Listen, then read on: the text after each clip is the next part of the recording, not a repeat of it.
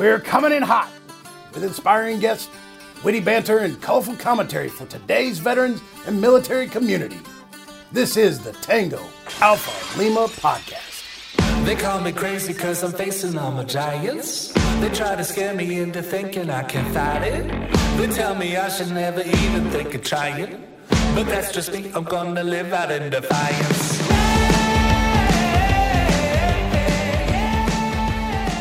Hello, Alphas. Welcome back to the Tango Alpha Lima experience. I am experiencing all of the things that brought a little flashback back to OG AG, who likes to say all of the things. So today we have a we have a good show. We have a good show. I'm excited. I've said that probably in the 180 show, probably said it at least 50 times, but I do believe today we do have a great show. I um how are you doing, Ashley? I'm ambivalent. You're ambivalent to what? Um, life, And everything in it? Yeah.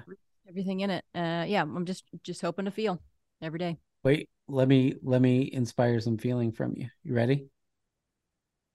Roomba. Oh, that is nice. It's a good place to be. Roomba. What's your love language?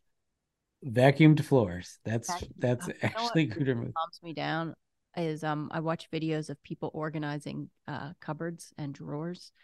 Oh my god, it's wonderful. I just like I said to my imaginary husband, I said, "Look, I am monogamous, but this woman, can we bring her in? Because, god dang, god dang, I want to say what I say. What's what's the most uh, used words in our relationship? Hmm. What do you think those are? um, is that true? That can't be true. That can't be true. uh, it definitely is true. And if you look at the people I follow on Facebook and Instagram, you will see that that is what I like. Organizing closets. All right. Do you learn from these things, or what? Yeah, I went out and bought so many storage things. Oh, and I've done some good work in this house, but I'm not home enough, and that's just upsetting. I need to hire one of these people. Come here, fix, fix me. Wow, that's that's crazy. So be- before we before we jump into the show, we I I want to do uh, something real quick. Um, we had a a former guest, Mark Clifford, and he's actually a very recent guest, right? This is like very recent guest sent to us by another guest who did it. The suggest a guest, Autry James, sent him to us, and um, over Labor Day he had a stroke, uh, and it's that's you know so we're stroke survivors together i guess now. It's a it's a club you don't want to join. But if it if it happens you need to be ready. And uh mark wrote this thing and i asked him permission to read it. It looks like it's a letter to the editor and actual paper so uh, I'm going to read this here. Uh, it's a nation discussion, a national discussion may save stroke victims. Strokes strike Americans in their prime at an alarming 28% increase, reports uh, Stamford Health. I know firsthand. Mine struck Labor Day morning as I was making breakfast for my family. It was as if an Alzheimer's bomb burst between my ears. Stroke possessed me with trouble seeing, speaking, and dizziness. And I was a leak, leak, least. Oh no. Uh oh. That is not what's happening now. And I was a least likely victim. I credit my recovery to knowing the warning signs and seeking immediate medical attention. Every 40 seconds, someone suffers a stroke in America. To put this into grave perspective, every 40 seconds, someone commits suicide in America. We talk a lot about suicide prevention, but have you ever considered stroke prevention? Learn the signs and speak to your doctor to see if you're at risk.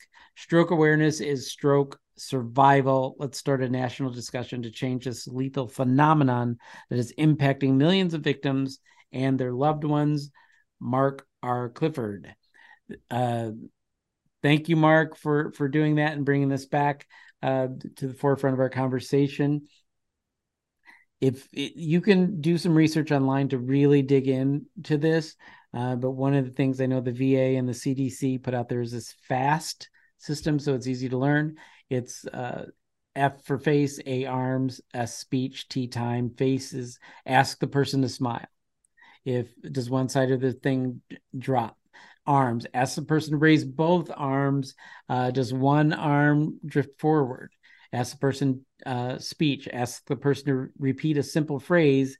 Is the speech slurred or strange?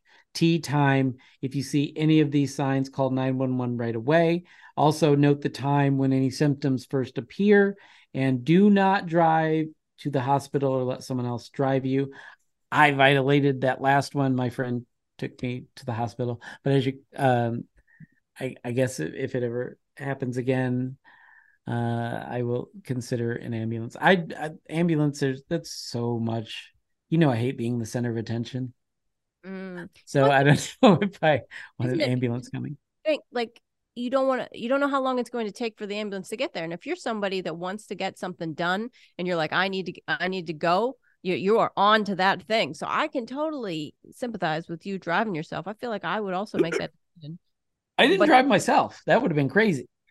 Let somebody else drive you okay. I was like- i just don't want you to beat yourself up about it because i feel like i would have done the same thing so i'm glad that we're putting it out there call 911 I've also heard ask people to stick their tongue out, and if they you say stick your tongue out to the left or the right, and if they're not able to do that, I I actually uh, Oh. do that with my husband sometimes. Uh, I do. we practice these things. You know, you got to know. You got an older man, you got to work on it. Okay. So yeah, we just wanted to uh I wanted to get I wanted to get that out there.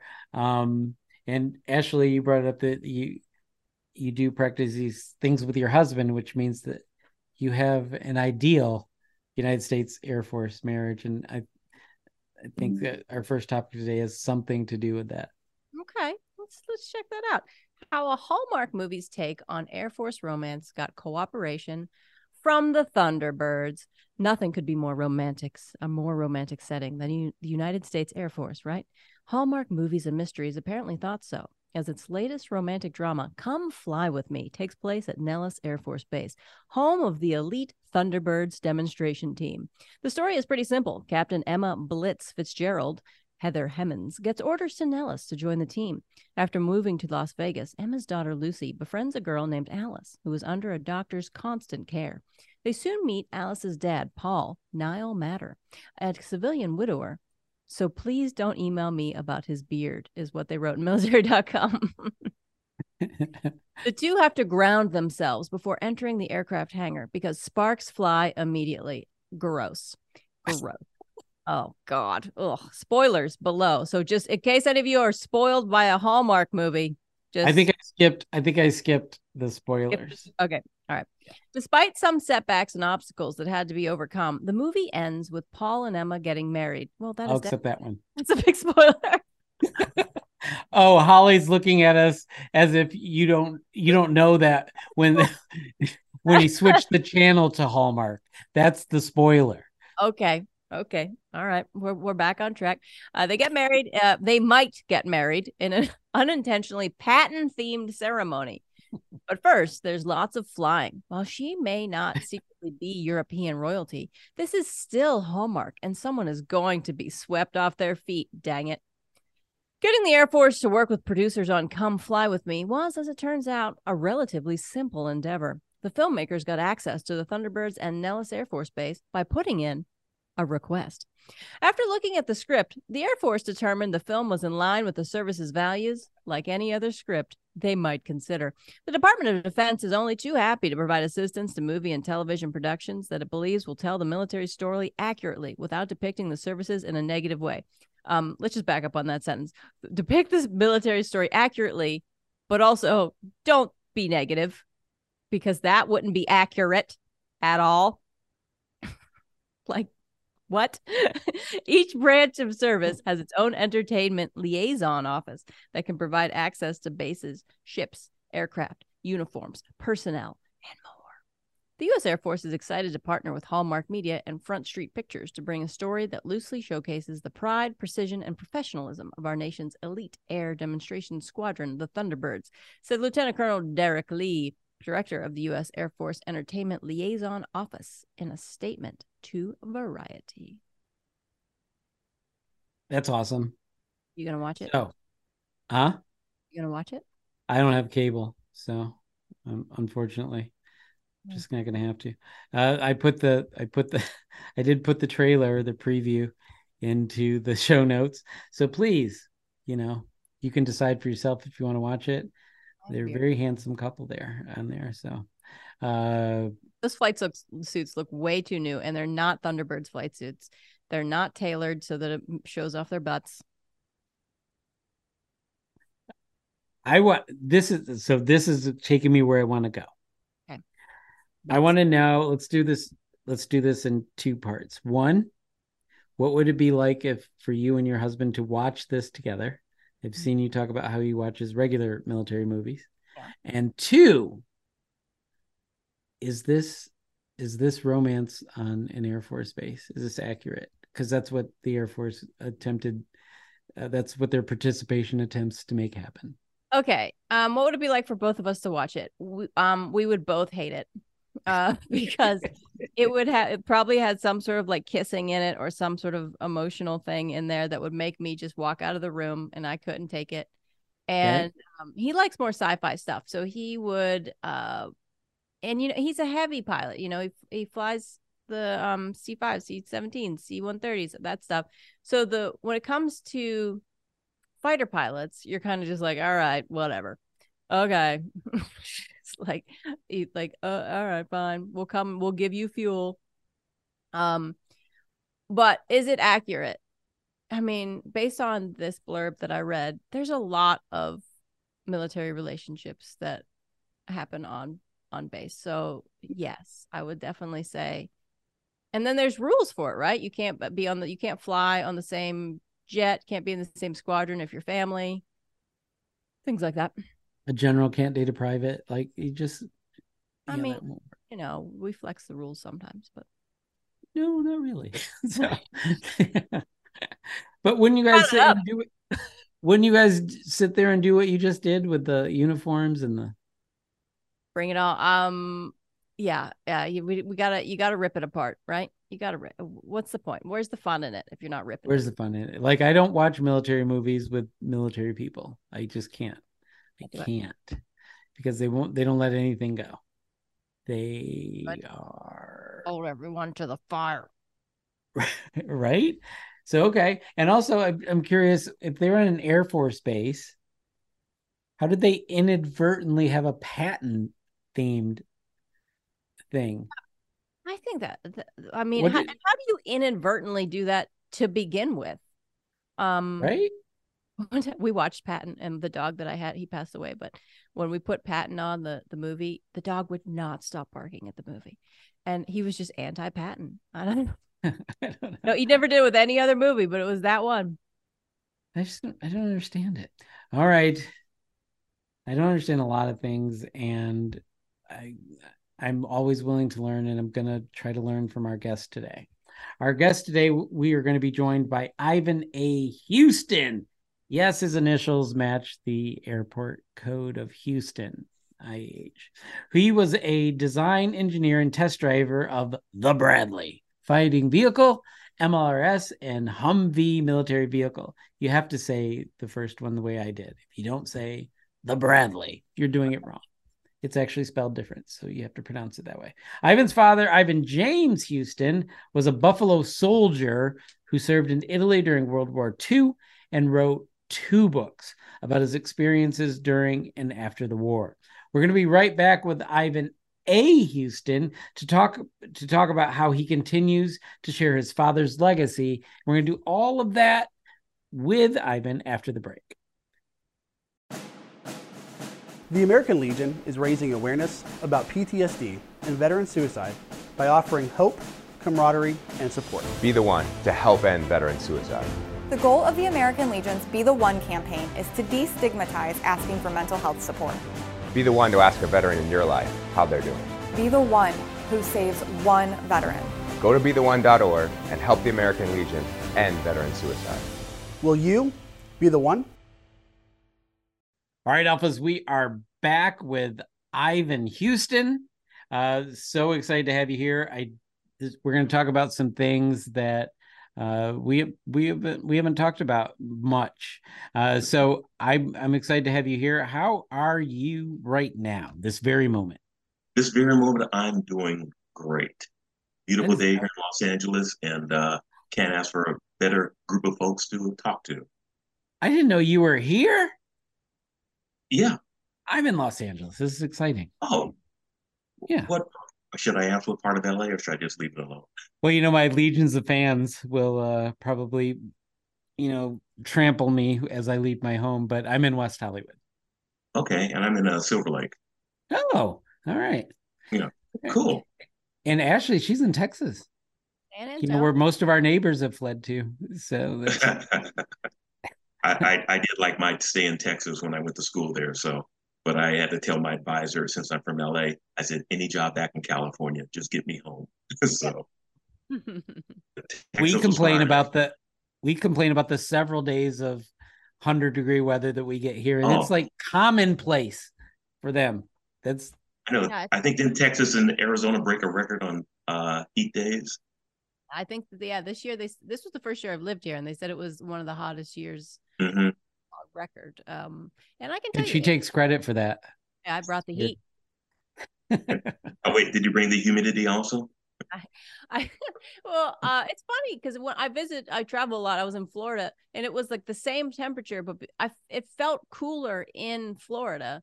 I Mhm. don't know Really? if it's having that extra moisture in the air or what, but it's it's intense here. It's really intense. Yeah, I don't I don't like it. So what what's going to happen now, uh, Mr. Houston, is that um, con- I'm contractually obligated to let Ashley ask the first question. So um, please. Way we go.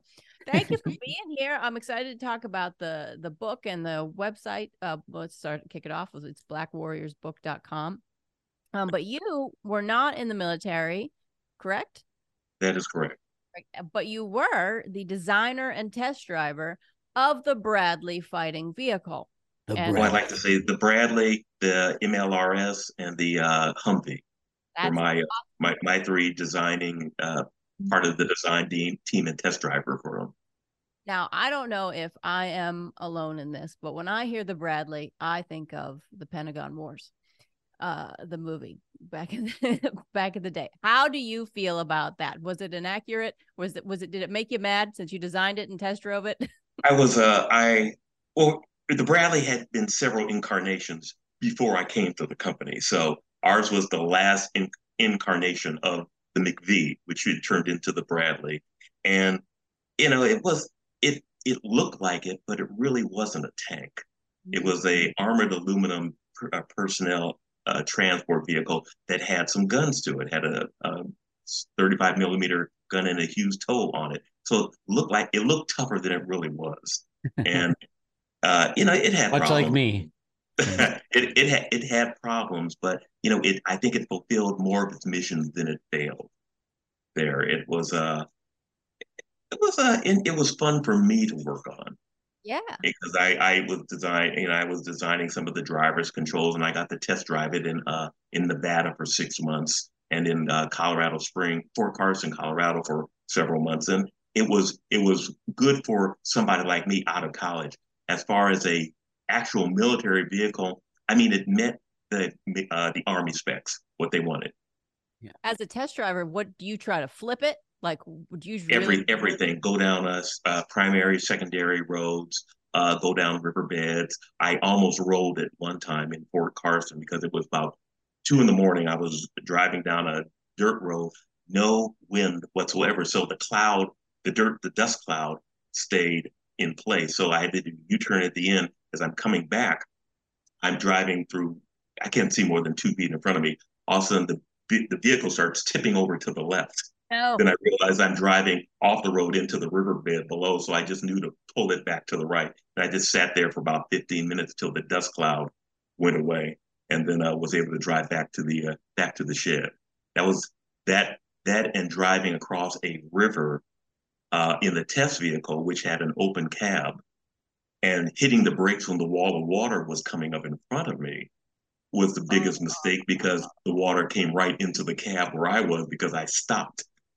Had I kept going, it would have kept it would have blown past me. So it was for a person out of college, it was fun to drive.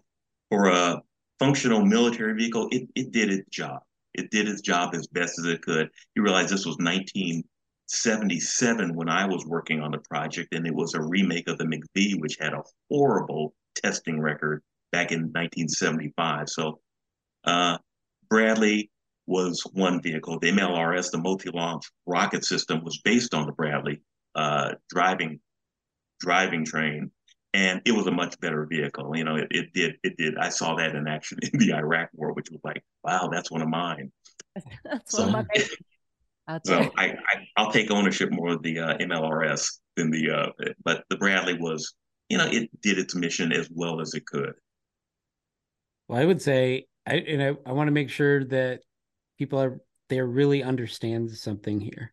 These are these first of all, the term designer in the army and designer when you're back home in LA are two very different things. You have to say the full sentence here. I was a designer of an in test driver, the Brad. Because if you just say designer, they're gonna be like, and you wore this red polo? right? Uh, so I, I want to make sure that we get the weight of the contributions there. But I I, was an engineer. I was an engineer, design engineer on the design team. there I you was- go, a design engineer in the army. That's how I'm gonna. That's how I'm gonna refer to you now. That I've met a design engineer on the team that did the Bradley and the Humvee MLRS. That sounds that's that's better. Design engineer. Let me edit Okay. this. So let's talk. Let's let's let's talk about what your let's talk about your book.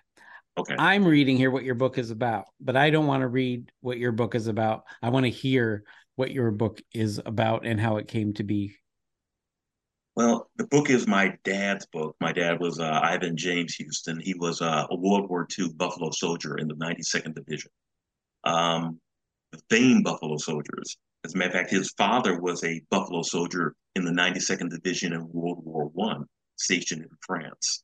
So it's kind of like it, it went back, surprisingly, it went back far with our family in the military. But the book, the book, this is his second book. Dad's first book was written in 2011 uh, based on the records that he kept from World War II. These were the day-to-day minutes of what happened every day in their battalion, the 370, 370, the 370 fighting team. That's what he kept. Uh, he kept the journal for. He and actually a friend of his brought the journal back to the U.S. So the journal was been in been in the closet apparently for years before Dad decided to write a story about it because Dad was one of the few folks that actually talked about World War II. I have a lot of friends whose parents were in the war, and they said no one ever talked about it. No one ever had had anything to say about it. So Dad wrote the book based on the journal, and then his life in Los Angeles before and after the war. Um, you can in the first book you read about the Jim Crow, how they had to put curtains in the train that they were in when they crossed into Texas because they weren't supposed to be in the car with uh, the white soldiers. Very, very uh, archaic uh, ways of thinking nowadays. So Dad wrote the first book. The first book got a uh, a peek from a lady in uh, Italy, in Lucca, Italy, because one of the um, one of the uh, villas or one of the areas that the Buffalo Soldiers liberated was this villa called Villa Orsini. Uh, the Orsini family created gay popes to the Italy and Vatican back in the early 13th and 14th centuries. So Matea, who owns the villa now, which has been renamed Villa La Dogana, invited dad to dad to Italy. So my dad and my sisters and their husbands went. I stayed home because someone had to stay home. so, so the first trip was like that. Dad went to Italy. There was a grand reception, a grand reception for him because he was a Buffalo soldier. The Italians in Tuscany, and Dad was in particularly in a town called Lucca, which is between Florence and Pisa. The, the Italians in Tuscany revered the Buffalo soldiers. They loved them because they liberated the entire area. This is a group of black soldiers that freed a whole area in Italy, and in a good part of Italy, from the fascists and the Nazis. Yet these black soldiers went back to the US, and technically weren't freed. You know, there were still laws that you know, uh, the Jim Crow laws. So the book highlighted that trip, and Dad loved it so much he kept going back to Italy, back to Lucca. And every year he went to Lucca, they honored him because he was representing the Buffalo Soldiers who liberated them. They teach about the Buffalo Soldiers in the schools in, in Tuscany. They don't teach about them here, but they teach about them there. So every year, Dad went back. He was able to talk to city council members. He was able to talk to different regions. In Italy, there are these social clubs or, and reenactor clubs called Linea Gotica or Gothic Line Associated Clubs. There's Gothic, Linea Gotica Lucchese, which is in Lucca, Linea Gotica Brancoli, which is up in the hills in Brancoli. All these areas were liberated by the Buffalo Soldiers. So they, they, every year, they dress up as Buffalo Soldiers in World War II uniforms, driving World War II trucks and Jeeps. And then they drive into these different cities and liberate them as Buffalo Soldiers. Hmm. So over the years, Dad has been going to these things He's actually led led the procession a few times. He's been in the front jeep driving into these cities. So figure every year he's been basically paraded to different regions in Tuscany. And every year they honor him because these these regions were liberated. So dad decided to write a second book. And the second book was all of the receptions and all of the things he experienced going back to Italy from 2012 to 2019. Mind you, his last trip was 2019 and he passed away six months after that trip. But that trip, all of our family was able to go. He liberated, the, you know, the city of Lucca. They he liberated it. They liberated it. Um, Dad led a procession in the city, which they call the Festival of Lights. He and the mayor were leading the procession, and there had to be maybe 5,000 people behind Dad and the mayor. And the procession was um, to highlight this statue, this Jesus on the cross called Il Volto Santo, which is, if you look at the pictures, and it's in the book, it's Black Jesus. It's a Black statue of Jesus that's been in Lucca since the 15th century. And there's a whole story on how it got there, but they recognize it as Black Jesus. So dad led this procession into this into this cathedral. And dad was, you know, he was slowing down in 2019. And but dad had enough gumption to walk, was able to walk a mile, you know, in this procession to liberate this, liberate this city. So the second book really highlights everything that happened between 2012 and 2019 with dad. And then I added a portion to um, show the Italians, at least four or five of the Italians that were impacted by that. They added a section into the back of the book. And then one of the final things I was able to put into the book was my last trip to Brancoli, Italy, where I was, they have a room dedicated to dad, the Ivan James Houston room in the uh, uh, Brancoli World War II Museum. And I was able to donate some of the dad's World War II memorabilia to the museum. So it you know it, it's something I'm I'm really really proud of. I was it took me forever to finish the book. I bet. You know, Dad was really impactful in my life, and uh, but Dad was sharp until the very end.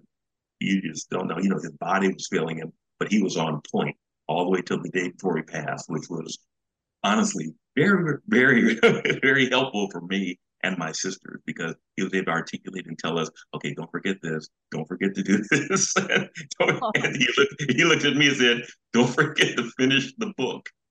You got that. Oh, wow. Take that baton. He gave you a chore. Let's, yeah, let's, I had a, I, he, he was he was good at chores, but you know he it wasn't anything I wasn't going to do. I was I was going to do it. I was going to finish it. Best thing about finishing the book, which was finished uh, in August, was I was able to get the Italian version finished and it's been on Amazon right now. It finished and was published while I was in Italy two weeks ago. So, oh, so everything worked. Everything worked out well. Okay, I want to. I'm going to jump in here uh, because while we may not, we're definitely not teaching that in our our school systems. there is a resurgence of uh, this information happening, and Mm-hmm. you're here in Southern California. I can tell you at my American Legion post, we do uh, a, a Black History thing every Mhm. year, and we've had we've had Buffalo soldiers there Mhm. and uh, Iron Riders. Mhm. Um, in fact, in Newport are where a lot of those uh, Iron Rider uh, reenact, and they've been on this show Mhm. right here. So we're gonna have to find a link to that episode and link and sync it with yours. So I have no I, problem doing that. That'd be a great idea. yeah. Yeah. So in so in this book, Yeah. If you can, so how how how does is it a is it autobiographical? Is it historical? Is it It's it's it's it's both. does In it fact, read? first- I you know, I I you know reading it and, and now describing it is difficult at best because I've read it and reread it so many times because I read it. Dad wrote it, so I had to read it and make sure I wasn't in my Ivan think mode of doing you know because I'm an engineer. So you know I I cut and cut cut and clip things. You know like I I short talk a lot of things, but um, reading the book, you know the first part of the book really highlights the first his first book. It shows the history of the Buffalo Soldiers, It- and that's what I that's what I liked about it because if you, read it as he was originally planning it, it would have been almost like a travelogue. I went to this, sir. They had honored me. Here are pictures of this and describing the area. So, but the first part of the book really describes what happened in the first book, what happened during the war. So it gives a good background. Of, it shortened. It basically is his first book in maybe 20 pages. That's what Dad did at the beginning of the book. The back half of the book is broken down to every year that he went to Italy, and I was there most of those years. So I've been I've been there I think uh, seven times now, in since 2013 for me. Because like I said, my sisters traveled in 2012. So every year it highlights what happened that year, what what he did, meeting who he met, where he went. I mean, there was a lot of areas where he reenacted some of the scenes that were in the uh, National Archive photos. There's one picture of Dad in Viareggio, where there's a picture of General Mark Clark reviewing the black soldiers in front of this hotel. So we reenacted that photo with my father, reviewing some of the Italian reenactors in the same pose in front of the same hotel. In Viareggio. And Viareggio is in uh, is in Tuscany. It's right on the Ligurian Sea, and it's just south of the uh, Gothic line, which is at the Cinquale Canal, probably about uh, 20 miles north of Viareggio. And as the crow flies, Viareggio is 15 miles west of Lucca. One of Dad's things he said while he was in the war is he didn't realize the ocean was so close. The, the, the water was so close because he came in via Rome, and then they went up the center of they went up the center of uh, Italy, all the way up to Tuscany. So he didn't realize the water was just right there. He, he would have he said he would have enjoyed it better, I guess. Yeah. but okay, so the honestly, the book kind of reads like I said, background history, then almost like a travel log of everything that he's done for the past nine years that have been related to the Buffalo Soldiers. One of the things that he did do was in the year I was there, we have a documentary called With One Tied Hand. Uh, and it's on Dad's website, so you can download it and watch it for free. But uh, the documentary really, the book and the documentary almost go hand in hand to a point. Where the documentary shows Dad driving in the Jeep into the town, Dad talking about what happened during the war. You can see a lot of the people who are in the book are in the documentary. So it, they, it, they pretty well go together. And as I said, the documentary is for free on the website. And uh, I uh, had it dubbed in Italian. One of our visits there in 2019, which was the last visit, was we had a whole big uh, town meeting in the media center. We were able to show the documentary for the town, which they loved. We had people, we had, you know, city representatives, uh, mayors. Uh, we had somebody from the uh, U.S. Diplomatic Corps was there. Uh, commander of Camp Darby was there, and so on and so forth. So we showed the documentary. And one thing I did do for Dad and I learned it myself, was to have it dubbed. I had it, I had, I had subtitles put in. So the English speakers had Italian subtitles. The Italian subtitles had English speakers. So trying to it, teach uh, us something. yeah so i i, le- I learned editing to put that to put that together so uh it was it was just one of the wonderful things that are highlighted in the book. I mean when you see that you'll see that when you read the book you kind of see that there are people who are appreciative of the us soldiers but especially the us black soldiers at that time. I mean there you know it wasn't it was bad but there was some good out of it. Hmm. Well, I'm going to say that I just so the listener, I'm, I'm not trying to stomp on you, Ashley. Um, uh, the it's blackwarriorsbook.com. And I just went there and I, I will say that I now know uh, something in Italian. I, I went to the documentary. and said with one with one tied hand, and then beneath it it says con una mano legata.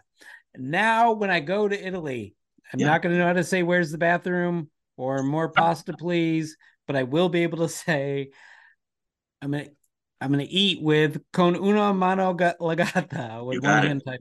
So You that's great.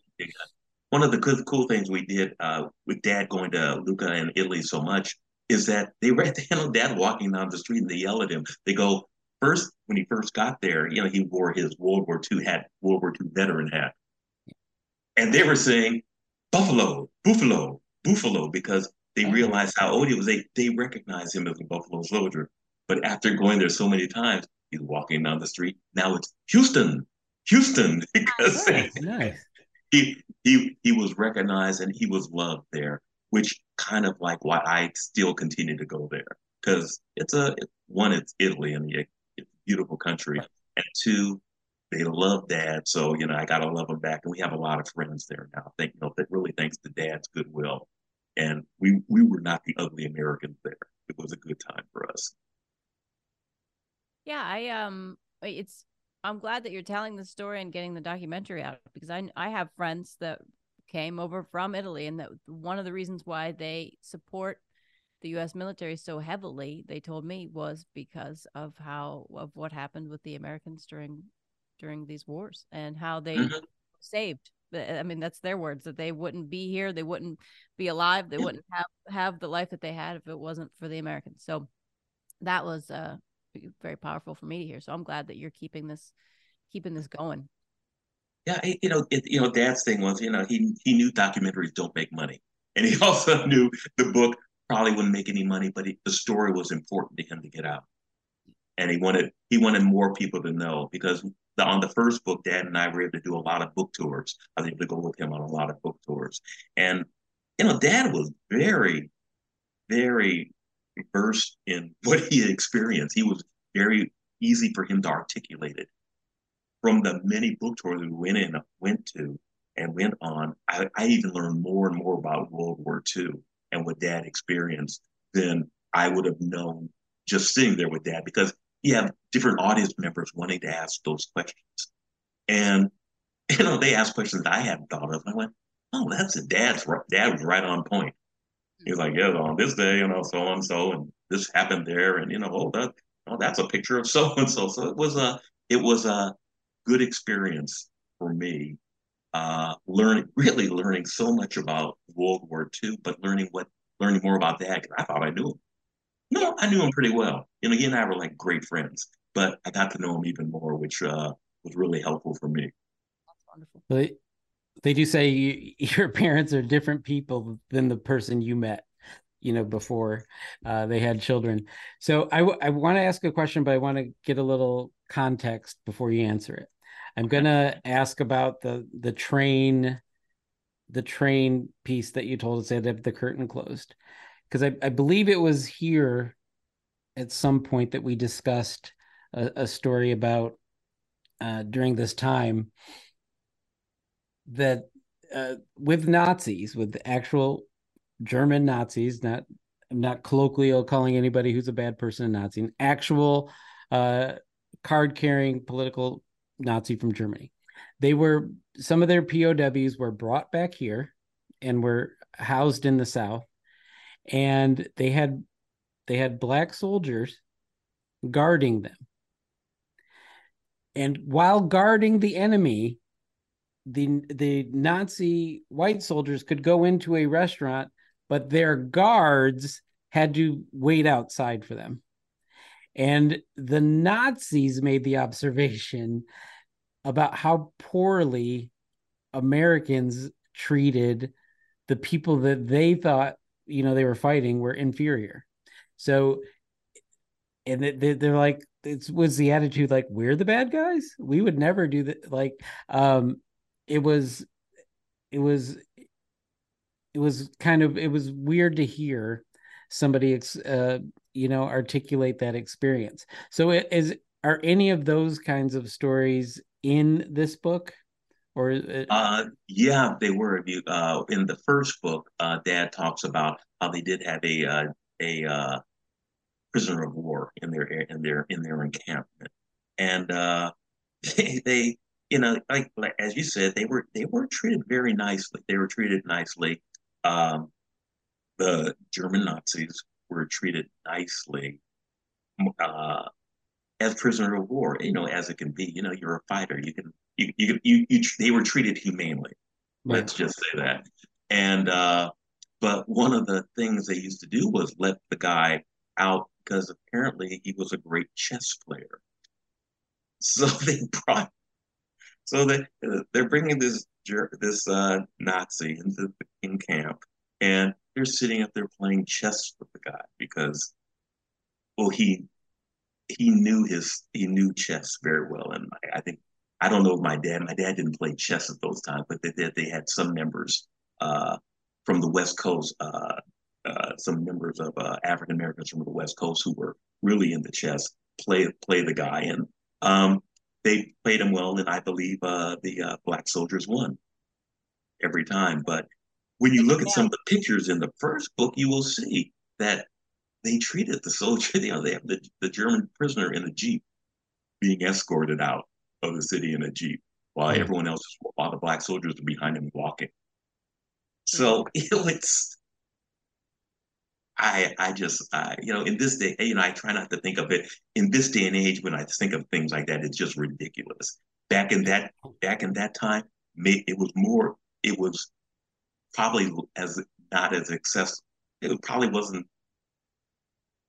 good then, but we articulate more about it. We talk about it more now. Back in those days, you just really couldn't say anything because you know you're you're doing your job. You're a soldier. You have to follow orders. You have to do do what they say to do, no matter how ridiculous the order could have been.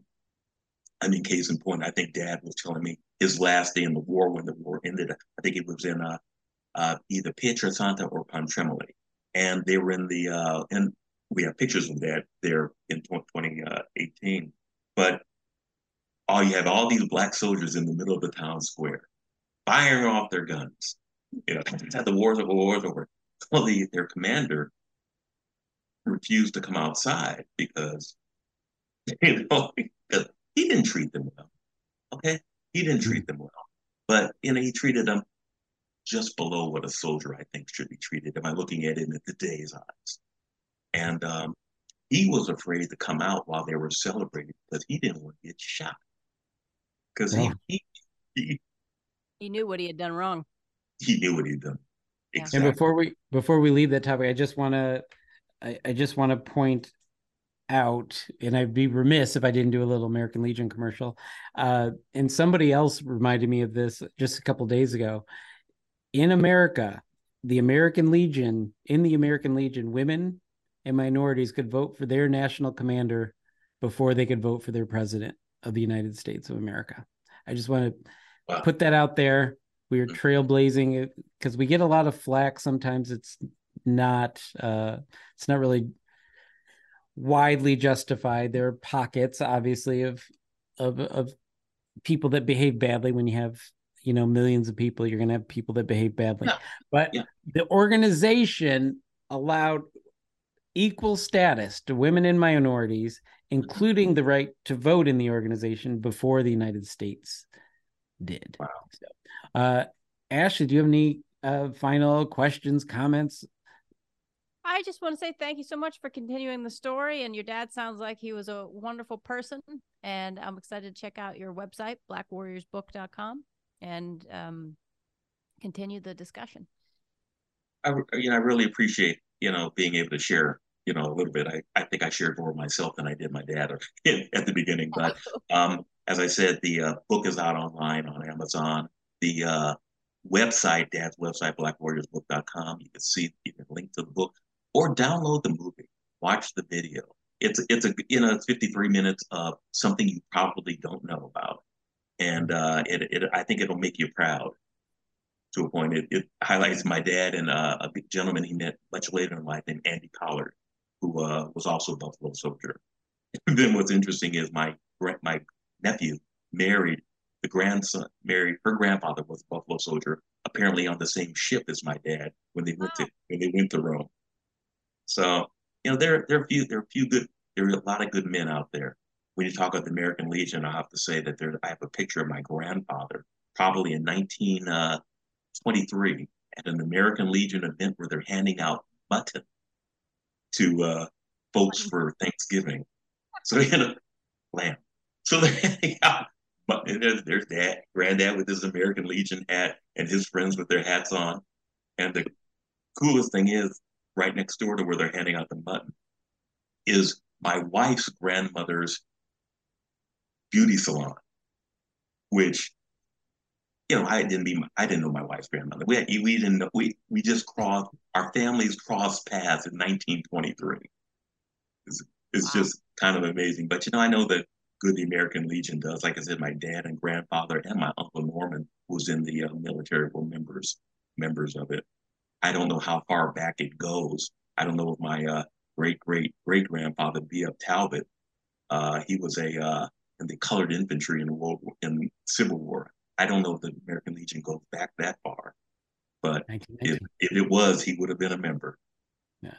Well, just to let you know, you are eligible to be in our Sons of the American Legion. And if you want to join uh, my post, first year's dues on me. I just said it there. Wow.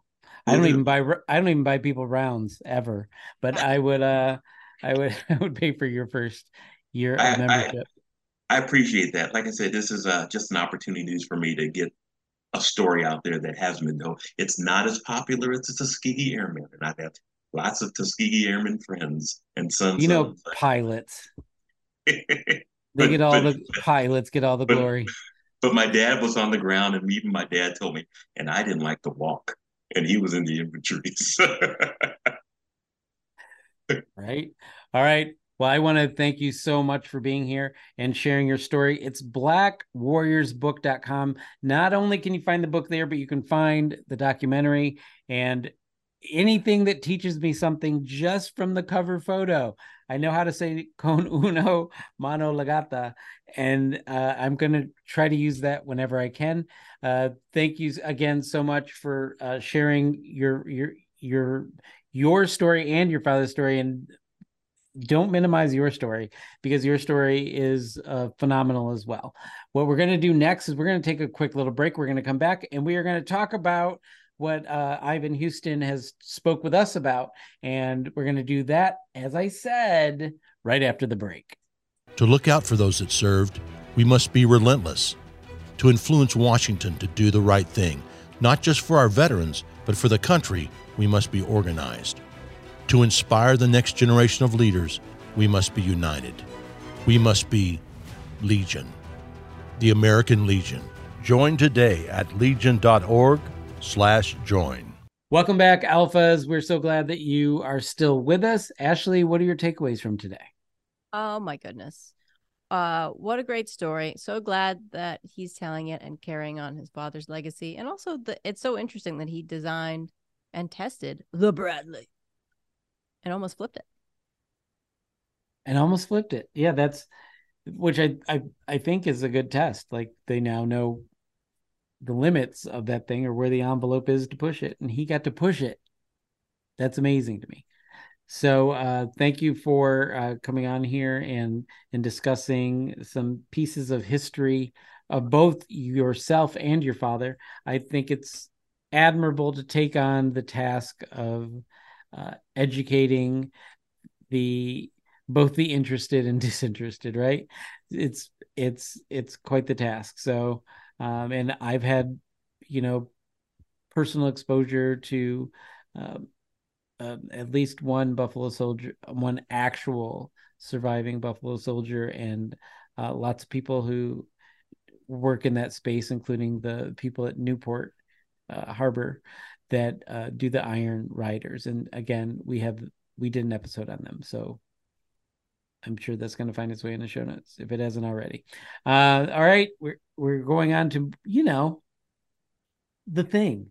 The thing that we do here is we jump right into rapid fire. Rapid fire number one free career guidance for veterans from America's top companies, VA News. American Corporate Partners, or ACP, connects post 9 11 veterans with corporate professionals for customized career guidance. Veterans find meaningful employment outcomes, whether a higher paying job or a promotion. The average starting salary for veterans who use ACP is $93,000. That's average, my friends. The program helps veterans find great jobs the first time. ACP is a national nonprofit organization dedicated to helping military veterans make connections in the civilian workforce. Since 2010, nearly 30,000 veterans have found success through ACP. Apply today. There's a link. You're good to go. And donate to the American Legion when you start making 100 grand. Mhm. Yeah. So you you have a soon to be veteran. Are you going to send him over there or is he going to just walk over the airline? Nope, not going to the airlines. He's going to work for the Ashley Gutermuth Corporation. Oh. He's going to be my bodyguard. He's going to make me salads. Um, we're to Is he really not at all considering the airlines? No, hates it. hates it? Okay. Hates it. He does not want to do it. Um, it's a hard life. You know, you're. They make a lot of money, but they um. Uh, you know, you're. It's not. It's you're not a well. You you don't live well. I guess I should say. You don't. His dad did it. Like he's not. Not interested. Or a civilian contractor to the Air Force? Nothing. Are you, Like I mean, that? he could do it. I don't really want him to. I want him to be. Then he won't do it, Oh, that's right. That's right. I want him to. right? He can. Um, you know, he can. I want him to do things that make him happy because he's done Which- he's in the military for forever, thirty some years. Do things that you really want to do. What and making you happy is what's going to make him happy. Yes, that Is is. Yes. I've heard something like that on it. I saw it on a T-shirt. Mhm.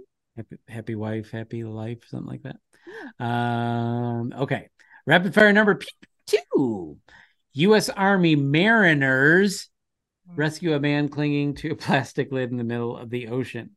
This comes from marineinsight.com, not marine like United States Marine Corps, marine like the seas. All right.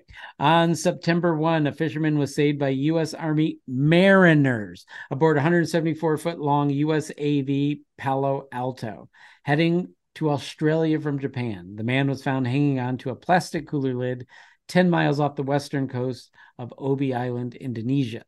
The fisherman had been holding onto uh, a plastic lid the size of a boogie board for many hours after his boat sank 10 miles from the land. The crew then pulled the Indonesian fisherman from the water and took him to the ship's medic, Christy Moore, who examined him. He was found to be hungry, dehydrated, and fatigued. He was given clothes, food, and water. They also used Google Translate to communicate with the man. Uh, then they the the chief warrant officer, who's the skipper, which I didn't know that uh, warrant officers could have command. Um, but I also didn't know Army had mariners. Uh, they said he said they practiced those drills regularly, and you know they jumped into action, saved the guy's life. They got a plaque from Indonesia and all that. It was amazing. So good job, Army mariners. I didn't even know you existed, and you're freaking heroes right here in this story. So. And they use Google Translate to communicate with them. That's so cool to me. First of all, that they have that in the middle of the ocean, but also Right. They can I'm use sure it it's beamed down. to translate and saving lives. Imagine how scary that must be to just be out there boogie boarding. I don't think Like Like, what if they pulled him on and he was like, "I was just surfing. Like, let me back in." It life. is kind of and and I'm serious. I I if someone out there was an army mariner, please, so hung up on this. I am. I want to suggest a guest right now. I want an army mariner and why the heck didn't you join the navy? I just feel like you'd get to do more of that there. I just feel like it. Like uh, told somebody in the army to join the navy. Wow, they are gonna slap you in their face. They're gonna come be a guest just so they No, can. they're not because they're army and they know better. Anyway, uh, I just feel I I just feel like I don't, that's something new to me. I did not know this. Did not know that, and it's a good thing that they were there, or this fisherman would just be a missing person for a really long time. Yeah. Yeah. All right, let's move. it. With we command products. Oh, she's quoting Army's fleet of seagoing. See, Army's fleet of seagoing vessels. I didn't know this was a thing, and they have enough to call it a fleet. That's crazy. I don't understand. I don't know what's happening. Um. All right, let's go on to rapid fire number pew, pew, pew, three. VA recreation therapist leads Yak and Yarn Group. This is from the VA News. Look how Holly got super excited. Super producer Holly, if you don't know, is a master uh, of the yarn. She weaves, she weaves and manipulates yarn like no one ever. It's she knits apparently. Um, okay, So knit and natter, they could be. Right, there you go. Yak and yarn. Yak and yarn. That's amazing.